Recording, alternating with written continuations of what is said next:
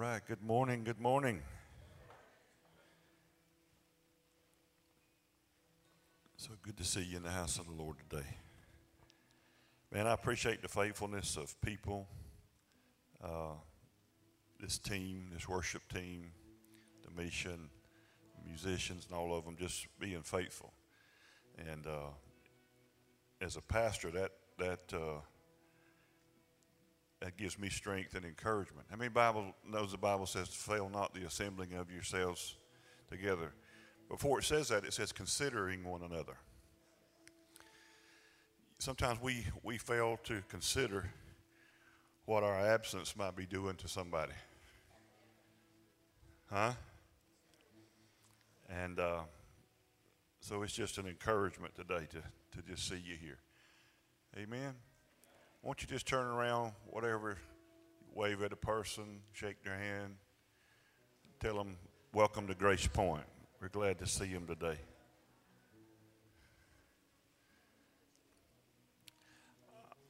I'm going to let you be seated because I want to, instead of just read the verses and, and go jump into it, I want to comment along the way because I'm going to read a few more verses maybe than I normally would.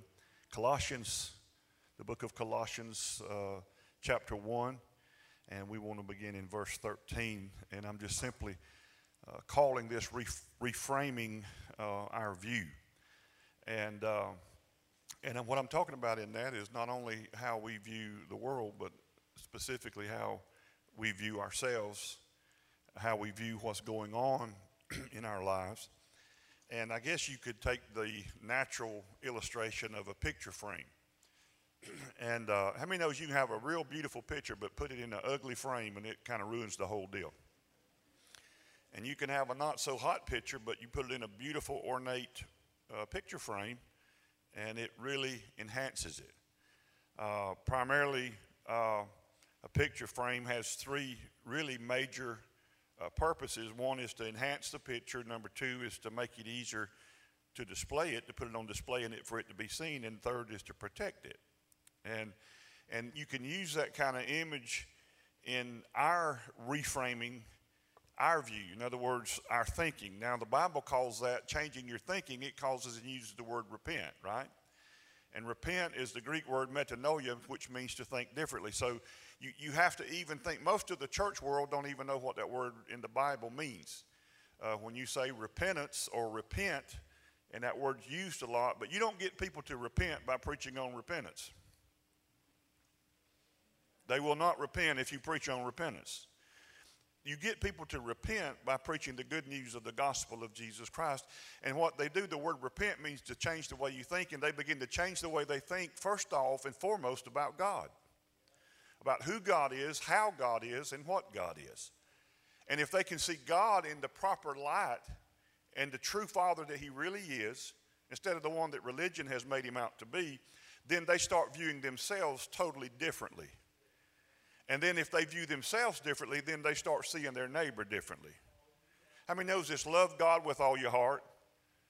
Love your neighbor as you love who? Yourself. See, the church is afraid to tell you that you're supposed to love yourself because they're so afraid of selfishness. But you, if you, the Bible says that how you feel about yourself is really how you treat everybody else. Now, you see some people, they'll just sabotage a relationship because they feel that. They, they just, they, they conduct themselves in that way because they, they don't love themselves. That's why they're angry. They're angry when they get in the car before they even pull out from the house. They're already mad. But who they're really mad at is themselves. They're full of guilt, shame, condemnation, anger, frustration, and then they will react in that way to people that they don't even know. And, and, and so we have to reframe the way we think, and that begins with repentance, which means to, to, to, that we think differently. Now, our, our thinking, if it changes, then our view of the world will change. In other words, we'll see things from a different perspective. And then if we see things differently, then guess what else will change? Our language will change. Now, it's hard enough to change our language when we talk about other people, but it's even more difficult to change the language when we speak concerning ourselves. That's why it's real popular in most of the religious churches to say that born again Christians still confess that they're just a sinner, which is a lie. Well, I'll take a drink on that while y'all think about that one. Nowhere in the Bible does the Bible ever call a born again believer a sinner. It calls them a saint. Now, you're either a sinner or a saint. You may not look like a saint, you may not feel like a saint, but that's what the Bible and all the all the epistles, the one I just read out of, the book of Colossians, the book of First and Second Corinthians, the book of First and Second Thessalonica, and all these epistles that are written to the Ephesians, and all these places they're written and they're addressed to the saints, not to you sinners saved by grace. We know that you were a sinner. We know now, even after being born again, you still sin. You're just not good at it anymore. You don't enjoy it like you did. Right? And so, one of the most profound areas of Scripture in the New Testament that talks about Jesus is found here in Colossians 1. And Paul's writing, and he says in verse 13, and he's talking about Christ, he has delivered us from the power of darkness. And he has conveyed us, transported us into the kingdom, and I love this phrase, into the kingdom of the Son of His love. That's the only time you find that kind of phrase. But we've been placed into the kingdom of His Son, Jesus, of His love. Now, that last song, you know, you're a good, good Father.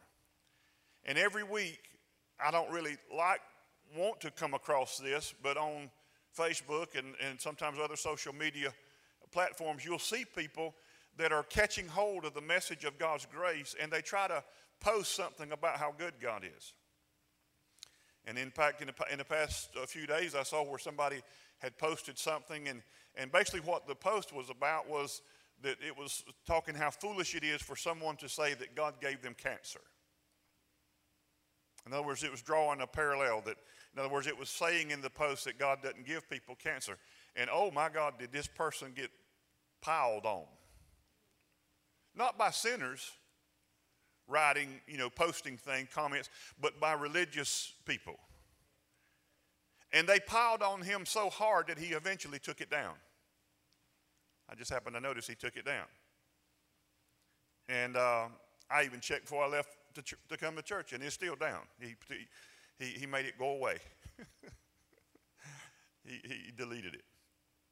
And, and, and here comes the religious out. And, and they were basically affirming that, you know, you got it wrong, dude, that God does sometimes. He doesn't give cancer, but it said, the guy, one guy wrote in and said, but God's, God allowed it. He allowed it. Listen, if, whether you commit the murder or you allow the murder, you're still guilty of a crime whether you commit the child abuse or you allow the child abuse, you are guilty of the crime of child abuse. So don't play them religious games that God didn't cause, you know, cause it. He didn't do it, but He allowed it in His wisdom. Any theology that teaches that God uses Satan or evil to, to, to do His work is demonic and blasphemous. God is good. We've sung about it today, and He's good all the time. And every and it says, "Be not deceived, for every good gift comes from the Father." John uh, said that don't be deceived by this. It, it, it says, "The thief cometh not but to steal, kill, destroy." Comma, but I have come. A, a, a contrast that they might have what? Life does cancer give life or take life? It's not from God.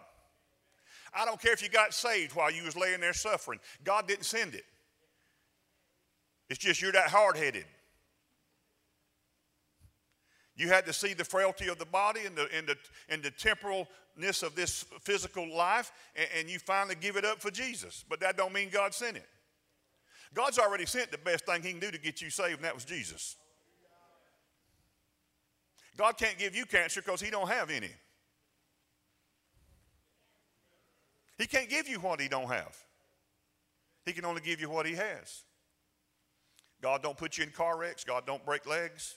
God don't send tornadoes, hurricanes, floods.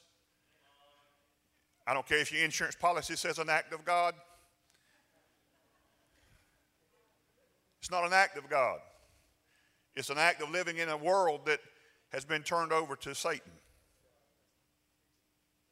The Bible never one time in the New Testament said God's in control of what goes on in this world. Not one time. It does say in your New Testament that we know that Satan is in control of this world. He's called the prince and the power of the air. He has an agenda to kill, steal, and destroy. Anything that's got to do with killing, stealing, and destroying is not from God. I don't care how many Bibles you stack on it or how religious you come. God don't take babies from people.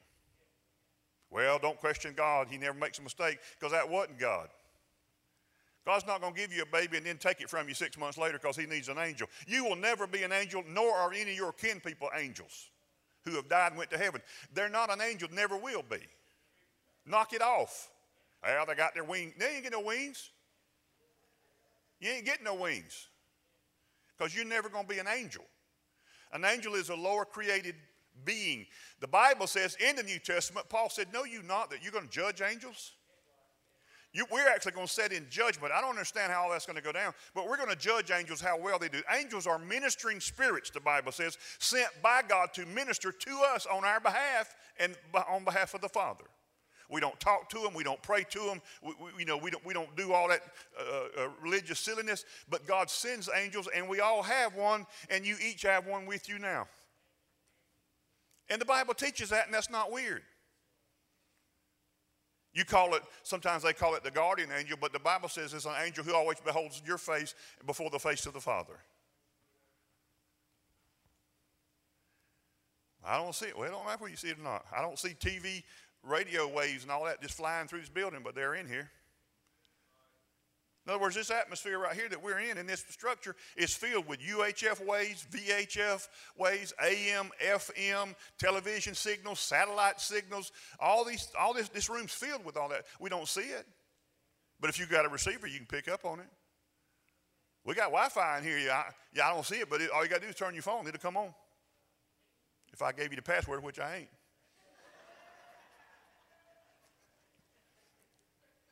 There's a lot of things that we don't see, but yet we know the reality of it. Amen? And so I, I, I watched this, and I watched this guy, and I, and I watched another person come in on this post where the guy was saying God doesn't give cancer, and, and, and, they were they were saying, and they quoted him a scripture. They said, you know, the Bible says that that, that God causes rain to come on the just and the unjust. And that knucklehead was quoting that scripture as if that's a negative thing. Let me tell you something. If God don't cause the rain to come, we die. Rain is a good thing. But see, that person started out with the premises that rain is bad. And so he said, even the, the, uh, the, the just even get some rain. In other words, so the just get some cancer. Huh? See, you, you, you, you, you got to think right. You have to reframe the way you view things because if you don't really know this stuff, you, you're, go, you're, you're going to have a real difficult time when you go through the complexity of living on this planet.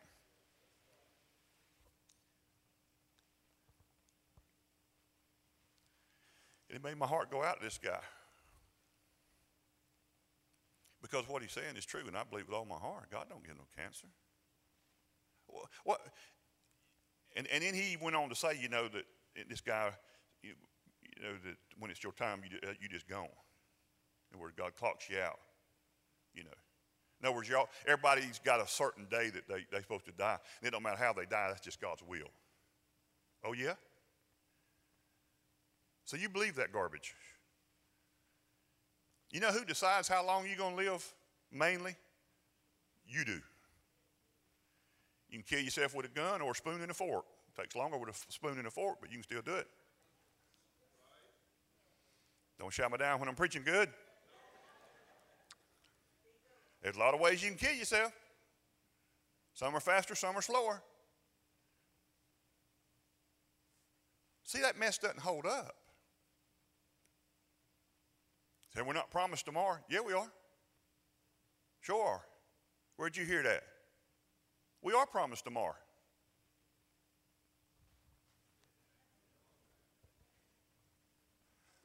Well, there's one that you know now that you didn't know when you came in. You are promised tomorrow. The Bible says, with long life shall I bless thee. And it is promise after promise. It says, you know, three score and ten. Minimum. Minimum. And by reason of strength, go on beyond that. Yeah, you're promised tomorrow. You can't live with a fatalistic view that God's got some big time clock. let me ask you this if that's true, if when you die, it's supposed to, that's somehow God's will, then why did Jesus ever raise anybody from the dead? Because if it was God's timing for them to die, if you got an appointed time to die and, and then you die, and then here comes Jesus behind that and he reverses that, that means that Jesus is working against the will of the Father. So again, I ask you, why did Jesus ever raise anybody from the dead? He did it. To, no, he didn't do it to prove nothing. He never did any miracle to prove he was God. there's not one. He did it because he responded to the pain of the people that he was ministering to. And the reason he raised them from the dead is because it wasn't their time to. It, it wasn't. It was satanic. It was demonic. He reversed that. Jesus didn't attend many funerals, but the ones he did did not conclude in the fashion they had been concluding in. I mean, he even stopped one funeral procession on the way to the burial site. Raised the boy from the dead, give him back to his mama. I don't know what the funeral home director did. I don't know if he got paid or not, but I mean, that's the deal.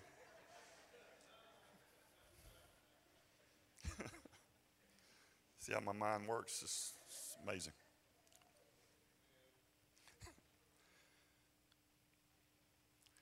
I, have spent the last decade hard trying to declare God's message of grace and goodness. Sometimes I'm going to preach to you something that I've been kind of off and on when I get a chance working on, but I don't know what I'm going to call it. But I'm, in other words, if I was 21 years old and know what I know now, this is what I would want to know if I was 21. Because there's a lot of things that I know now that I didn't know when I was 21. The God that I know and worship and serve now is a different God than I served when I was 21.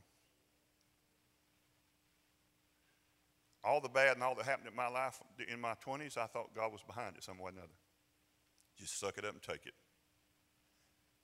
There's so much that I didn't know that really hindered and delayed so many things that could have been more fruitful in my life had I known that really what the Bible has said all along God's good. Colossians 1 and 13, Paul writes, he says, He has delivered from the power of darkness. He conveyed us into the kingdom of the Son of His love, in whom we have, not will have, in whom we have redemption. What does that redemption look like? Where does it come from? Through His what?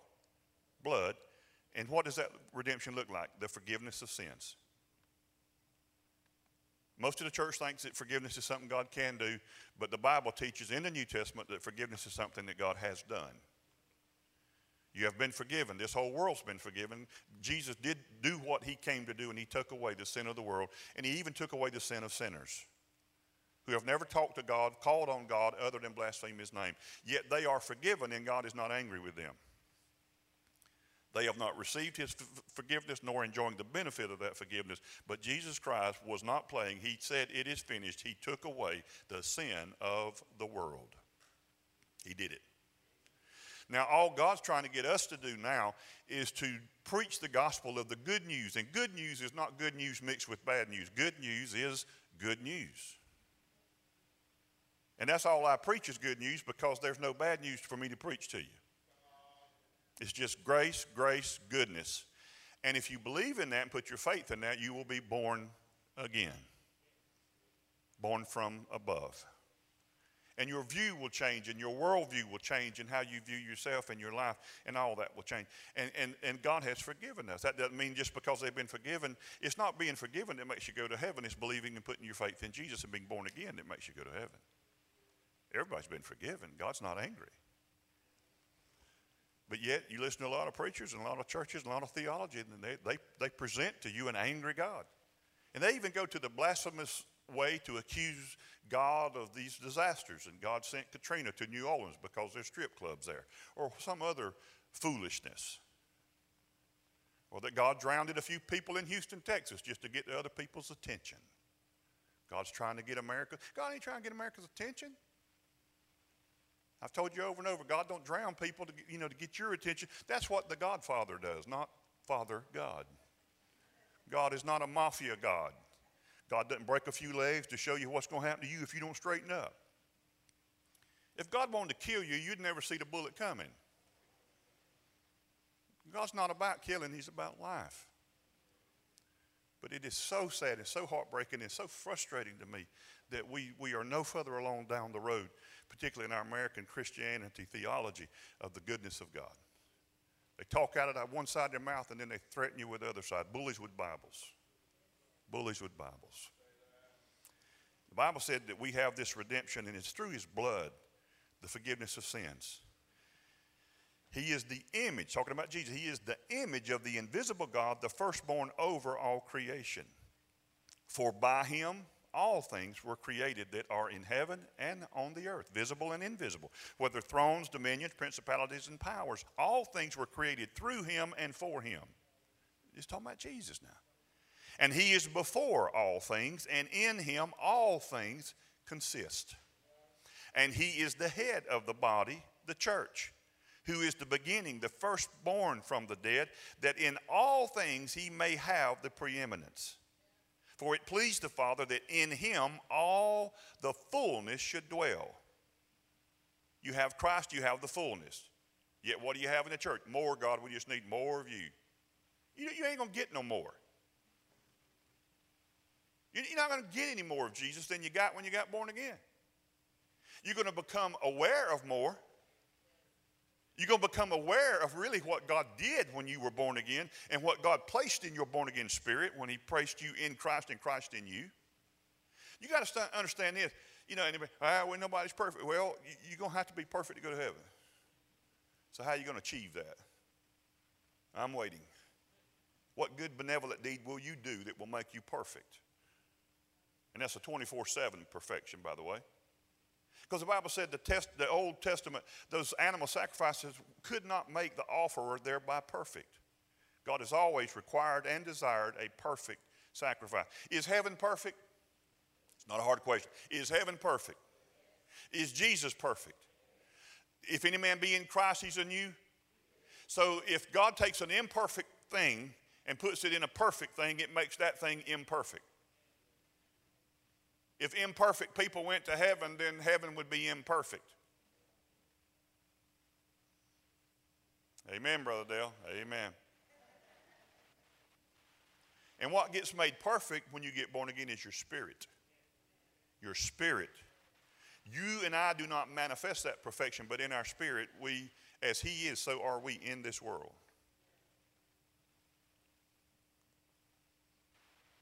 It says, and you verse 21, who were once alienated from and enemies in your mind by wicked works, yet now he has, past tense, reconciled. He has done it in the body of his flesh through death. That's how he did it. To present, look at this, to present you holy and blameless and above reproach in his sight. God, this is how God sees you. This is how God sees you. If you are born again, God sees you holy. You are, how holy are you? Just as holy as He is. Without holiness, no man shall see God.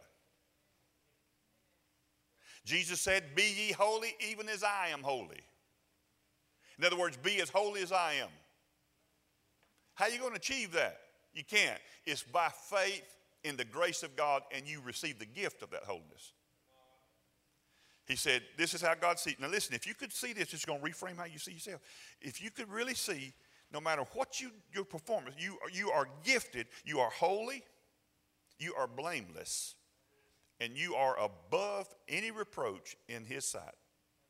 See, notice it's not in your sight, but in His sight. Now, if you would start seeing yourself like that on your worst day, you're still holy you're still blameless, and you are above reproach in His sight.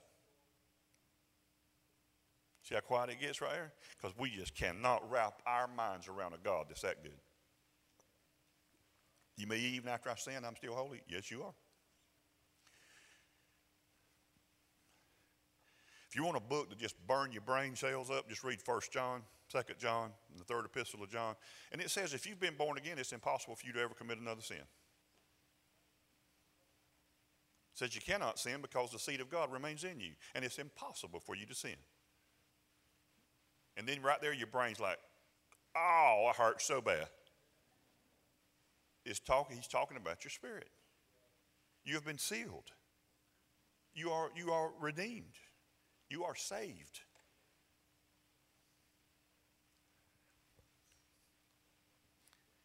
It says, He has reconciled us. Verse 22 in the body of His flesh.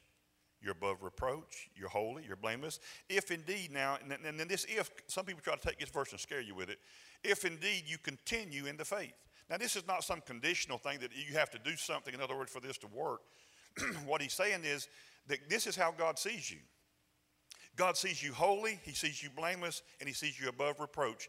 But you won't enjoy the benefit of that if you don't continue to believe in the faith of God. If you don't put your faith in Him. The Bible, over and over, Paul's always writing, he, talk, he says, continue in, in faith, continue in the learning and the teaching of Jesus, continue in kindness. Continue, he's always saying these things, continue in it. because, see, a lot of people know how to start out in grace, they just know how to finish in grace. the Galatian church started out in the spirit, but then Paul said, You guys are trying to finish this thing in the flesh. He said, You were born by the Spirit, and, and, but now somebody's come behind me and bewitched you guys, put voodoo on y'all. And try to convince y'all that now you got to go back and, and, include circumcision of the flesh, and you got to come up with all these rules and regulations. It's the same thing as like us saying, Okay, now you've been born again, but you got to keep Ten Commandments.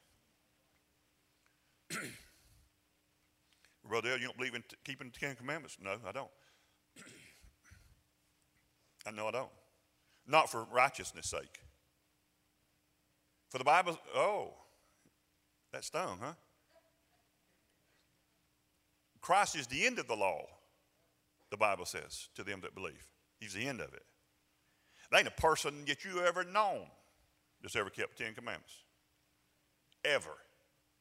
Never, ever, ever, never, ever has there been a human being on the planet except one to keep the Ten Commandments or all the commandments, and that was Jesus, and he fulfilled them. He didn't break a one. And all people running around fighting about Ten Commandments, they want to stick it everywhere and this and that. I wouldn't give you a dime to keep the Ten Commandments in any courtroom or house or schoolhouse or outhouse. I wouldn't give you a dime to do that. I wouldn't donate a dollar to you. So, Brother Dell, we're trying to raise some money. We want to put Ten Commandments in the courtroom. I, I'll give you some money, take it off. See, a lot of you don't understand what I'm even talking about.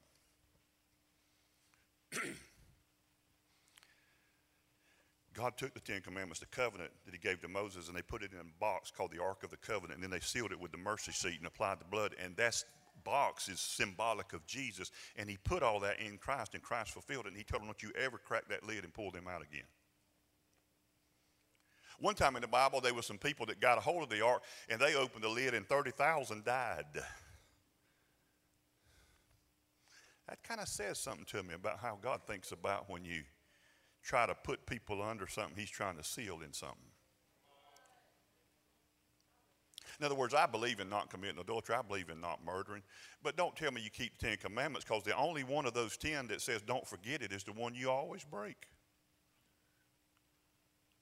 Did you do anything from Friday night sundown to Saturday night sundown? Did you move from your house? Did anybody in here move from your house, cook a meal, mow a yard, you know, whatever? Did you do any kind of activity from Friday night sundown to Saturday night sundown? If you did, you broke one of the Ten Commandments because you did not keep the Sabbath. You did not keep the Sabbath. If you went and bought gas, you broke it. If you cooked a meal, you broke it. If you walked around the block, you broke it. And you broke one of the ten. And you broke one of the only ones of the ten, the only one out of all ten. He said, Remember this one. Don't forget this one. And then you're going to run around and tell me you keep, you don't keep no Ten Commandments? Your grandma ain't never kept no Ten Commandments. You, you ain't kept no Ten Commandments. The, the law is to make sin exceedingly sinful, and the law is meant to kill you and to make you shut up boasting in your holiness. And that's why Jesus was the greatest law preacher that ever has lived. And in Matthew chapter 5, 6, and 7, he preached the law, Sermon on the Mount, to people who were, who were under the law. Galatians says Jesus was born under the law to redeem those people that were under the law, and he preached the law better than anybody could ever preach the law. And, and, and so they were sitting there in their pious religious attitude that they were keeping the commandments of God. And Jesus says, No, you're not. He said, You have heard it say, and they've preached in your church that thou shalt not commit adultery.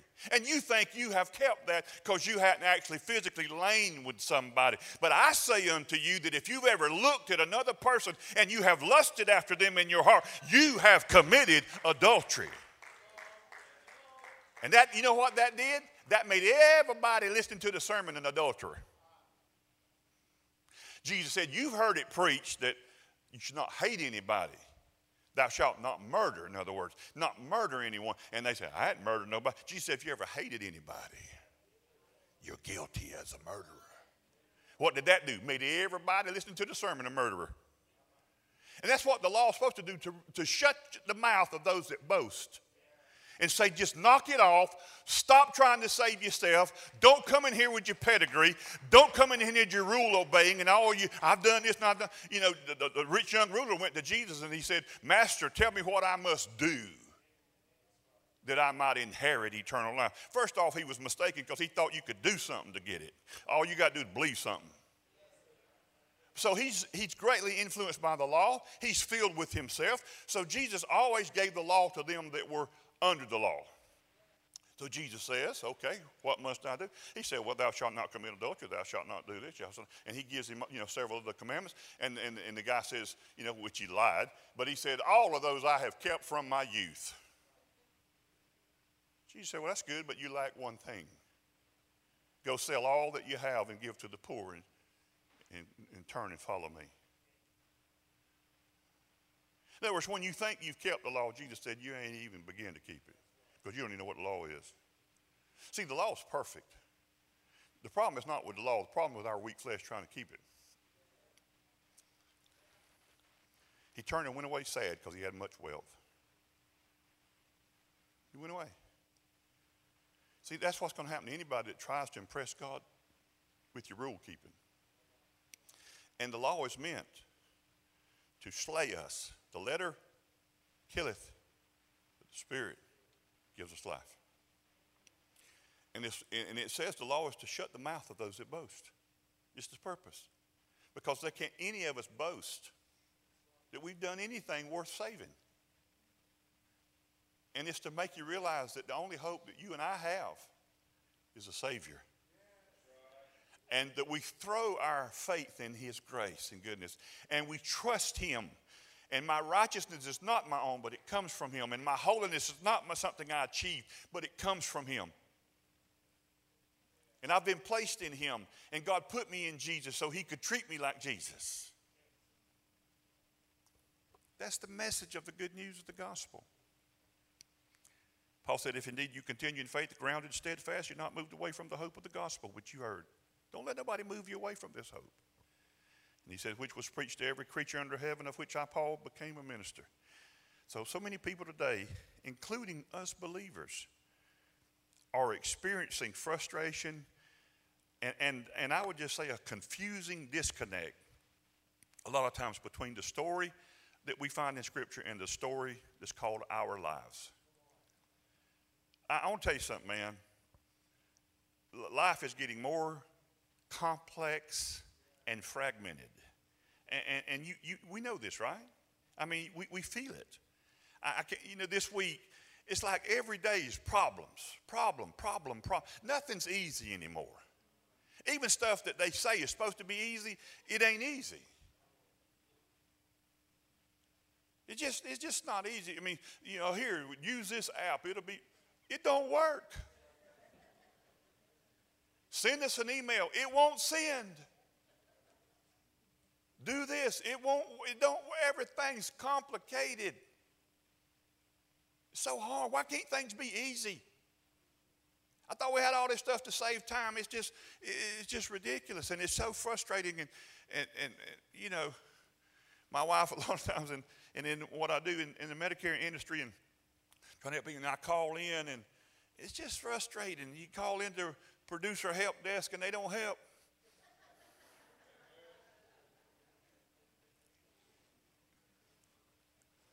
And I told one lady, and I, and I try to remember when I'm on the phone frustrated that I'm a Christian.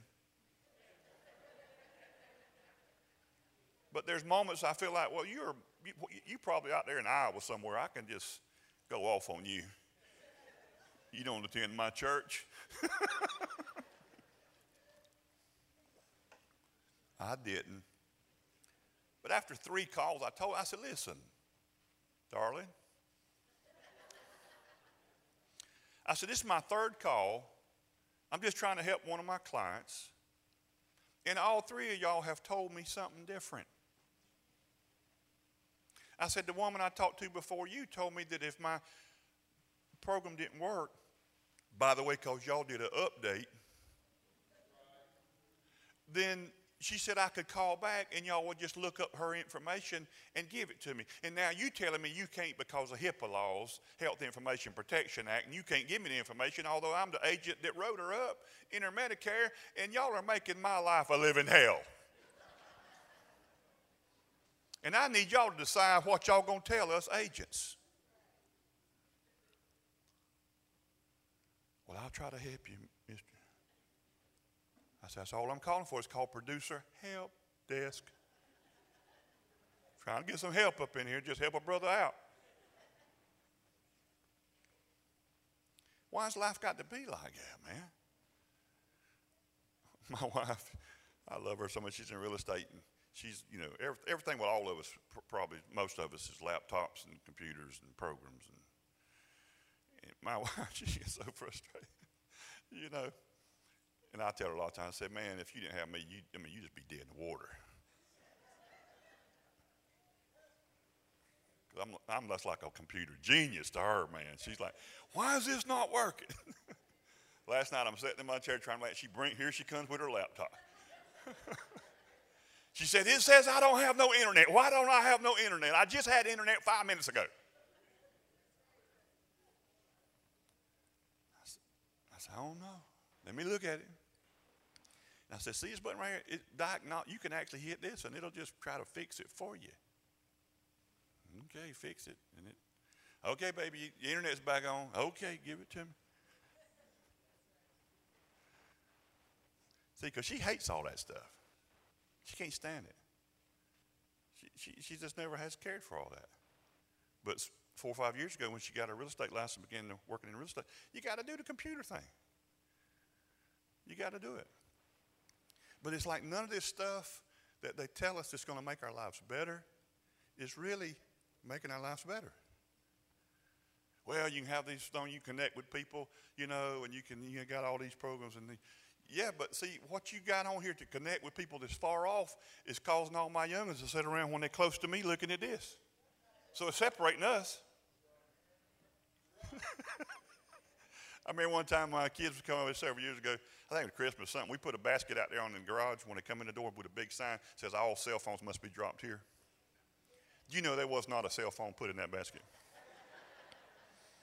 I got some rebellious kids. And I love, I, I love technology.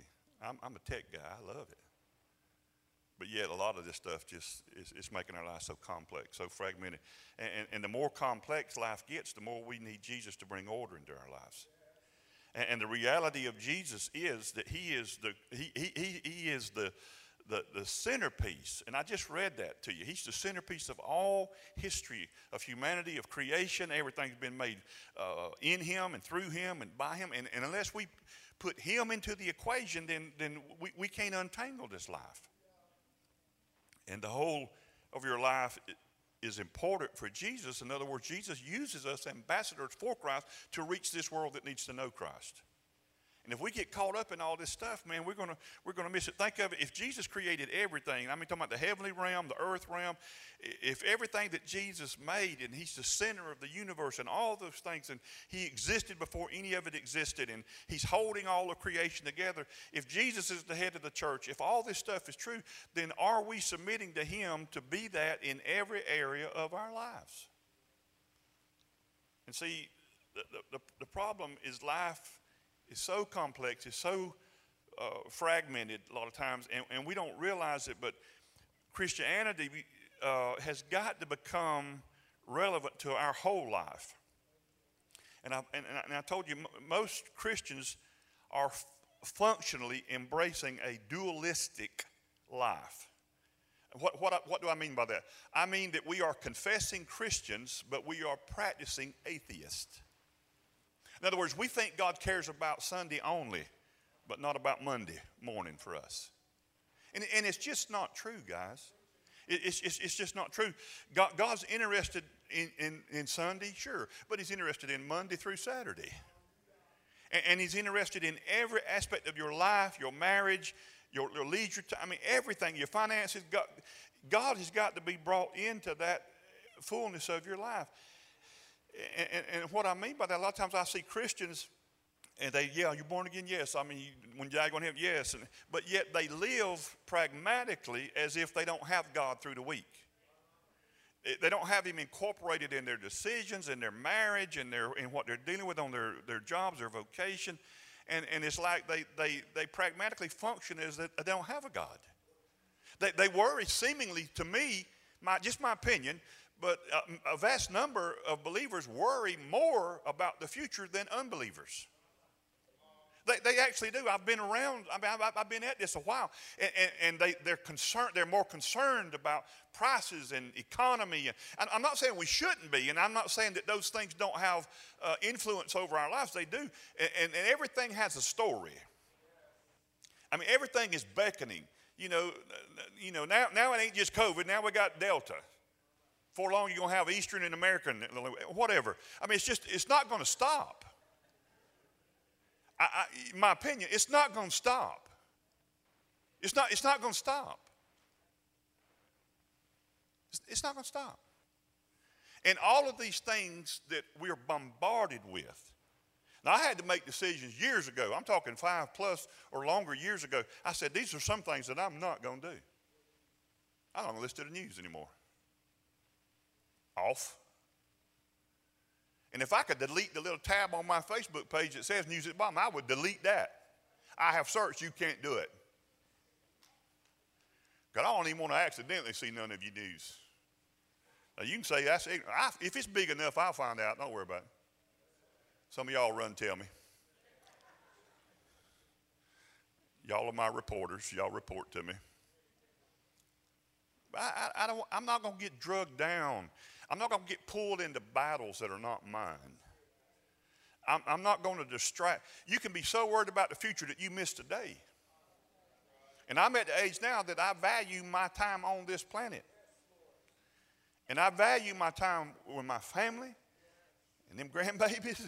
I mean, I, and I don't want to be so stressed out and frustrated and my life so convoluted that I'm, I'm missing them little things with them guys. Because they're not going to be like that long. I'm going through a time, you know, for long they're going to be teenagers and want their car and go on and won't even be studying Poppy. But right now, Poppy is the king of the universe. Hallelujah. My little granddaughter sitting on the front row when we got, and I said, you, I leaned over after. I said, you going home with Poppy today? She said, I sure am. Because she does that a lot of times. She goes home with me. And, and there's, there's a lot of work in that. Because there's going to be two more that's going to join us. It's going to be a lot of work, but it's a lot of fun. And I want to miss that. Sitting around worrying about what we're going to do about this and what if this and, and what about, you know, if I'm going to have enough money and am going to be enough. You, you made it this far with God's help. You may not realize it, but God's God. But if you don't bring Him into those areas of your life, you, you're just missing out and I see Christians becoming more uh, segregated from. And what I'm talking about, I'm not talking about a race here. I'm talking about how they view their life. And it's like they just don't have a God through the week or something. I find myself a lot of times, I hear my granddaddy in me. And it's always been that way. I've had a few people, these older people, uh, you know, in the, that I'm helping with their Medicare and stuff, I've had them to, you know, comment. And, and I just do it not out of some kind of religion. I'm not trying to, it's just, it's just, my, my granddaddy always, one thing, you know, and I picked up some sayings from him. When I, and my granddaddy was like my hero, man. And he died when I was like 13 years old, 14, just turning 14. Man, I missed him. To me, he, he was just, I don't even want to get started. He's just the greatest guy on the planet, you know. And um, I really did. I've never, I never heard him one time ever utter a bad thing out of his mouth about anybody. Never. And I was with him every moment that I could be with him. Whatever he was doing, I wanted to be right there helping him. Man, I love that guy. And boy, when he died, that was a big part of me. But I'd, I'd hear my granddad when I was a little boy, and, and people say, well, you know, Brother Glenn, you going to come and do, you know, what? He said, Lord willing, I'll be there tomorrow. Lord willing. So now I catch myself all the time. I say that. You know, I set appointment with these people, and I say, you know, like last week, and I had an appointment, you know, uh, this past Friday, and I told a lady on Monday, I said, well, Lord willing, I'll meet you there in Madison, Florida, Friday morning, at 11 o'clock. Lord willing. And I've had people say, what, what, why, why did you say that? I said, well, the Bible says don't boast about what you're going to do without, but you say if God, you know, the New Testament says that God's willing. In other words, I, God's in my life. He's involved. Even though I'm going to be meeting with you about Medicare, God's in, God's in this. He's involved. Lord willing, I will meet you at 11 o'clock because I told you I'll, be there. Man, I love that little GPS on your phone because, man, I can time myself. I'm like Batman, man. I show up exactly man, I'm there. If I say I'm going to be here at 11, I'm there at 10:59. And I'm riding, I'm checking that gauge. Yeah, I'm, I'm, I'm, I'm doing good. I'm, it says I'm going to get there at 10:59. And sometimes I need to speed it up a little bit. I speed it up. I'm like one of them airliners, man. I'm coming in on my scheduled appointment. That's cool. That's awesome. I love it. And, and, they'll, and a lot of times they'll comment. They say, man, you, you right on time. Yes, I am. Because I'm on time on this and I'm going to be on time on everything else. You ain't dealing with trash here. I'm going to handle this. I got this. But I know God's involved. I talk to God all the time. I'm always talking to Him. He's a constant part of everything that I do. And, I, and, I, and I, I'm not boasting in myself. I'm just encouraging you to don't get dualistic in your view. Uh, I, I, got, I got to do this real quick, but and it's it's pretty familiar story to most of us, but but we got to let the Bible shape us in how we view this world to be able to deal with it without having to take pills, man.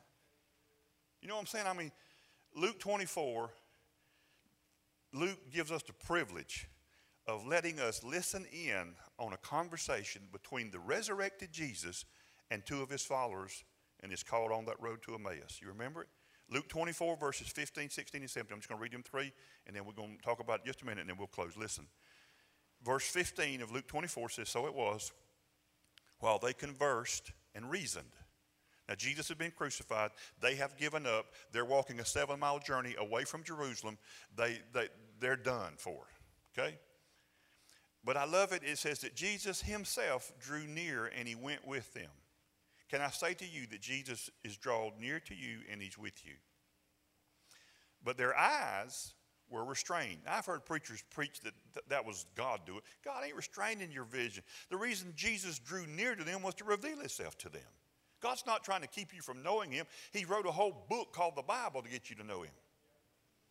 So their eyes were restrained so that they did not know him. And he said to them, What kind of conversation is this that you have had with one another as you walk and are sad? A lot of Christians are still walking this thing out, walking their Christian life, but they are sad. That describes so many of us. We are so stressed out. We're so anxious. We're so worried. We're so fearful. And yet, I'm a believer in Jesus. And I'm not questioning that you're not. I'm just saying there's some duplicity going on in how you view things that, that, that doesn't need to be there. And so the, instead of um, the reality of Jesus directing their lives and, and, and, they believed what he said. Man, these, these guys have got a lot going on. They're, they're confused because you got the doctrine of the Pharisees and then you got the doctrine of the Sadducees. These are all stories going on simultaneously that influence how they believed. And they put more confidence in those things and, and, and it, it just confused them. And, and, so, you know, the Sadducees and the Pharisees, that's your two biggest religious, uh, uh, you know, things going on there, there in their life and, and they both believe totally different things. One of them believes in resurrection, the other one doesn't believe in it. Well, which, who's got it right? Who's, who, who's right? And then not only that, they got the, all the Jewish other offshoots religion that's going on. They got the Greek understanding of life as it is, and then they got the reality of the Roman rule ruling over them. And, and, and, and, that's why they're downcast. They're, they're afraid. They're disillusioned with life, and they're just walking away from Jerusalem and they're just giving up on it. And this is what you have. It's so great. Here you got a very much alive Jesus who starts walking with them. There's just two of them. He didn't have to have 10,000 to come to the meeting. There's just two guys that are heartbroken, delusioned, confused, and, they're walking this road, and Jesus is face to face with these guys, yet they do not recognize him because they've got all these other competing, complexing voices and reality that's going on in their culture, and, and, and, and it has restrained their eyes from recognizing what's right in front of them. And, and let me tell you something you and I, you and I are no different than they are. And we struggle to see Jesus in the reality of our day to day lives. And imagine if we as believers struggle with this, imagine what people that don't even know Christ are struggling with. No wonder they're taking their lives. No wonder that they're turning to everything else to just try to survive. And life has become something that they're trying to survive instead of something that they enjoy.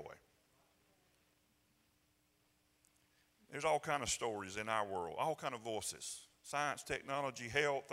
We, I mean, we're just bombarded with it.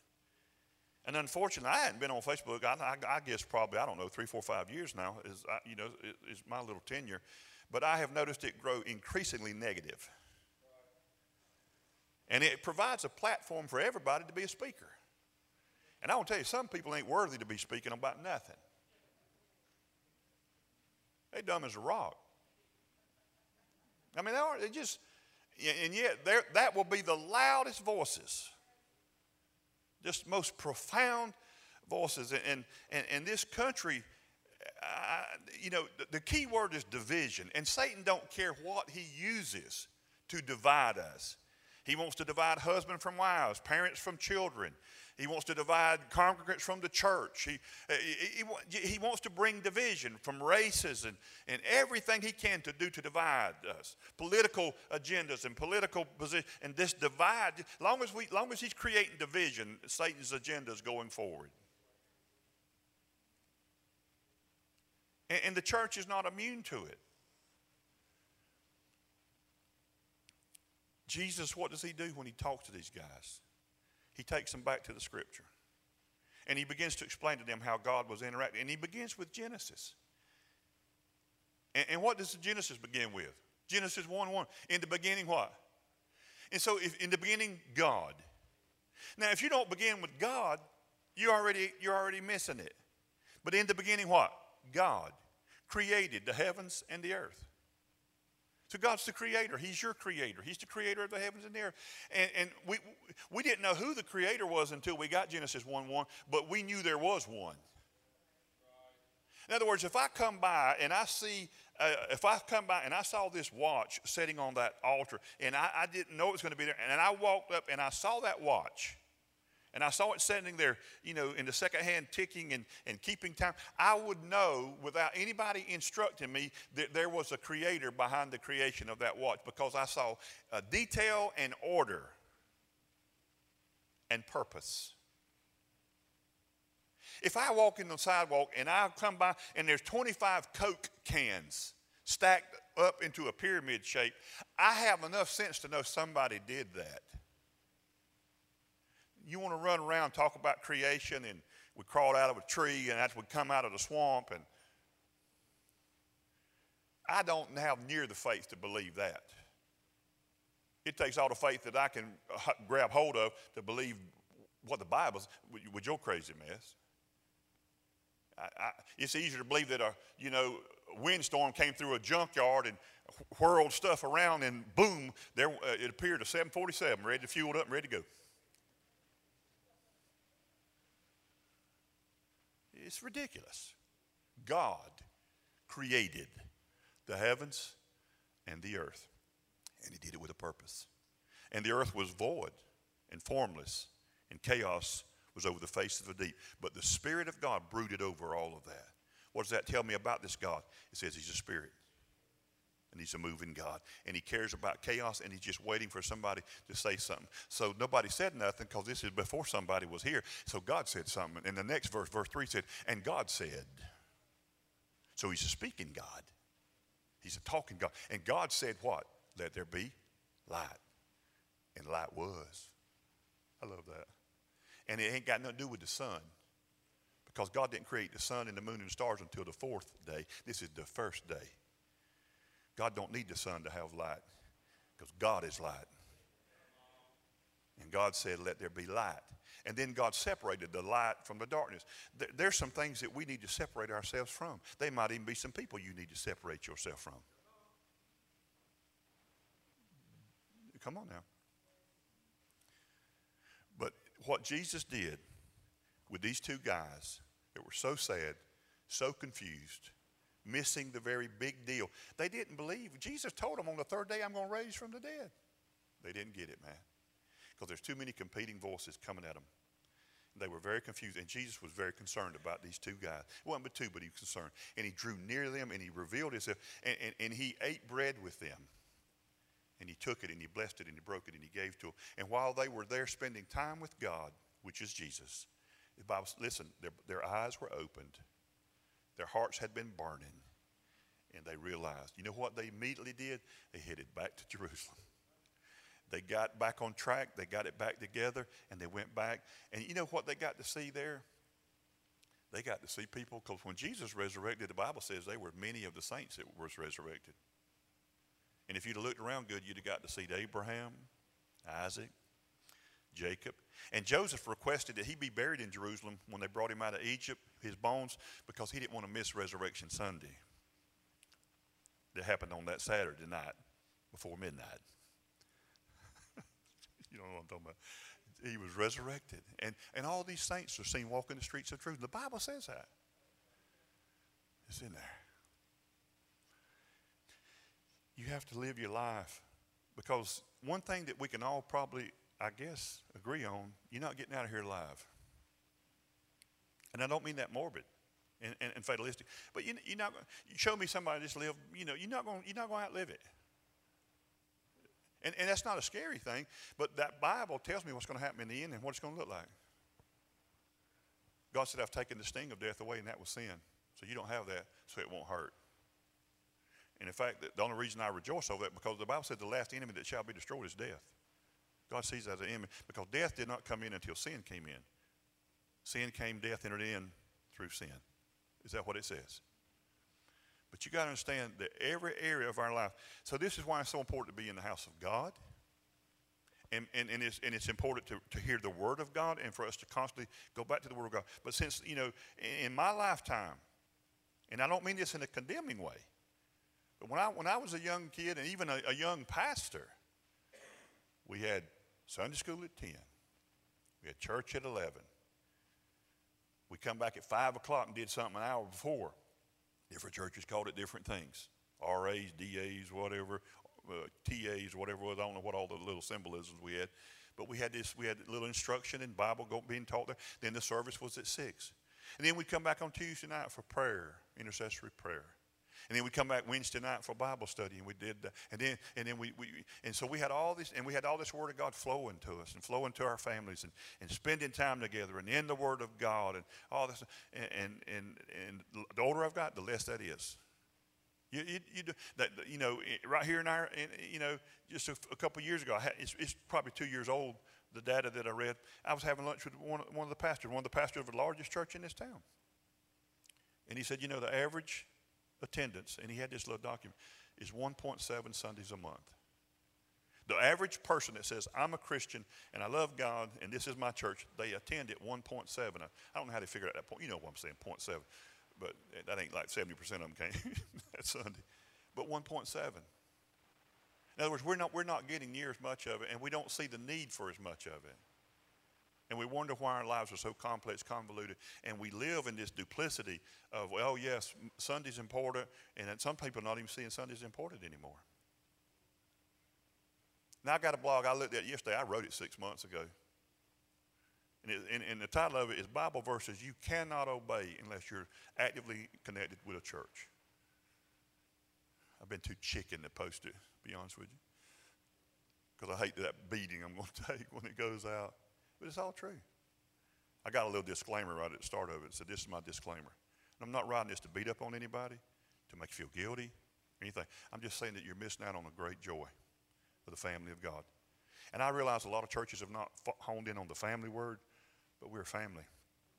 Just like your natural family ain't perfect, this family here, called the body of Christ in the earth, is not perfect as far as behavior. But it's filled with fathers, mothers, sisters, and brothers that love God and love you. It's a wonderful thing. It's a wonderful thing. My youngest son went in the hospital. Uh, and uh, yesterday, went into atrial fib. Friday, actually, went into atrial fib, emergency. It's been 12 years since, you know, he's still my kid, even though he's 32.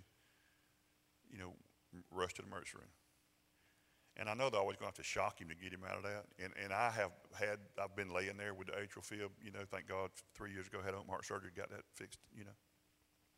So I know what he's facing, going through. His mama took off to Tifton where he was at. One of the first things I did is I text Johanna, Pastor Johanna, I said, you know, please have my elders praying. I, I believe in prayer. I, am not scared. I don't think God's not going to hear me, but I, they're my family. I want them to know. I want them to take a moment to just pray with me. They've never let him come home the day of. He got to come home. They shocked him, yeah, had to do that because the medicines never work on him. They shot him, got him back in normal rhythm. He was able to, he was able to bring him home. In fact, he got home and wanted to go get something to eat. I was shocked. So I took him to Chili's. We got something to eat. You know? And I'm, I'm thankful for that. Some of y'all ask about Jill's mom, and last